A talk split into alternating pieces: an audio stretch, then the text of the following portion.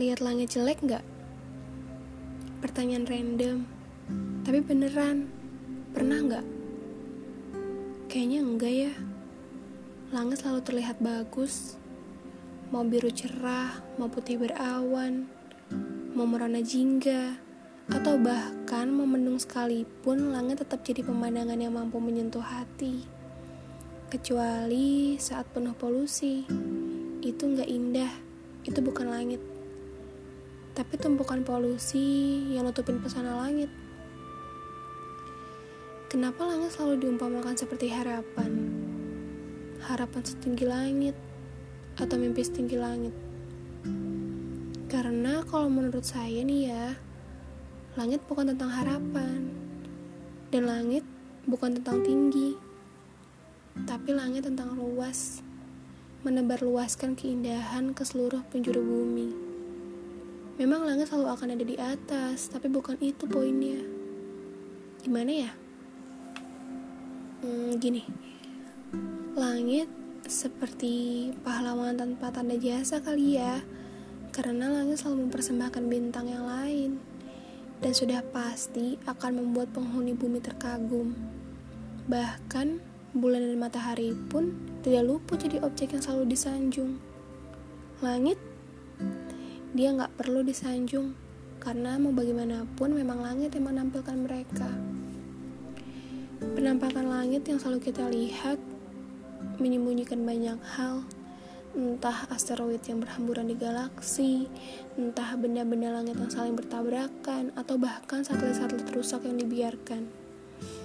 Tapi kenapa langit? Kenapa langit yang dijadiin topik?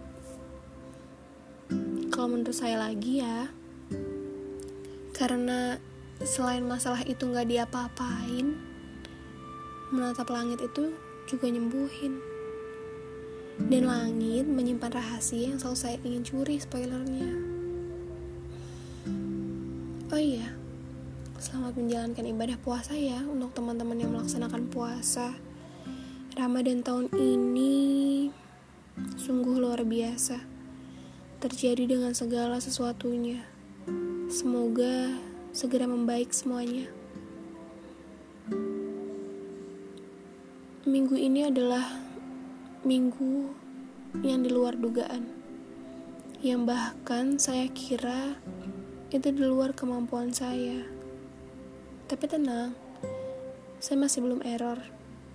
Kepala saya masih berfungsi dengan baik untuk berpikir yang baik-baik. Tentang langit tadi, itu seperti intro sih. Soalnya kayak cuma podcast ini aja yang gak ada intronya. Tapi nyambung gak ya untuk ke cerita selanjutnya? Gak apalah sambung-sambungin aja. Karena emang suka gitu dipaksa nyambung. Hmm, Saya mau storytelling aja deh.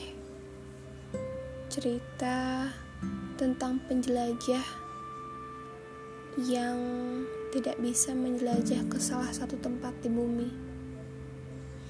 Tentang seorang perempuan yang harus melakukan perjalanan jauh menjelajah bumi bagian lain. Dia suka sekali pergi ke tempat baru, tapi dengan persiapan yang matang. Dia tidak suka dengan sesuatu yang dadakan. Dan perjalanan kali ini, dia sudah mempersiapkan segala kebutuhannya.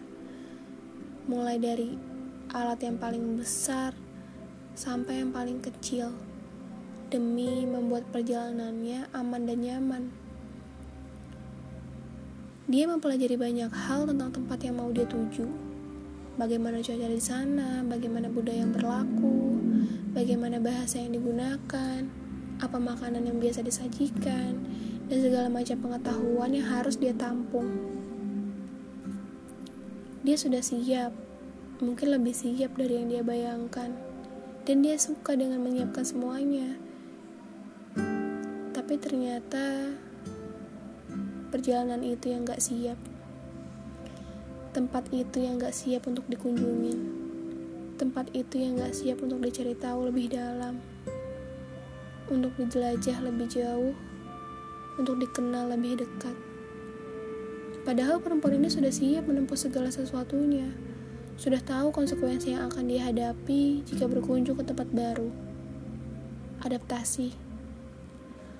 Adaptasi yang bagi perempuan ini adalah hal yang sulit untuk diupayakan. Tapi apa? Setelah semua usaha persiapan itu, justru tempat baru itu yang tidak bisa memberikan pengalaman baru. Dan dia diharuskan mengubah tujuannya hari itu juga. Ke tempat yang lebih asing dari tempat baru yang dia mau sebelumnya karena dia belum riset. Dia belum mencari tahu apa dan bagaimananya seperti yang dia lakukan pada tujuan sebelumnya.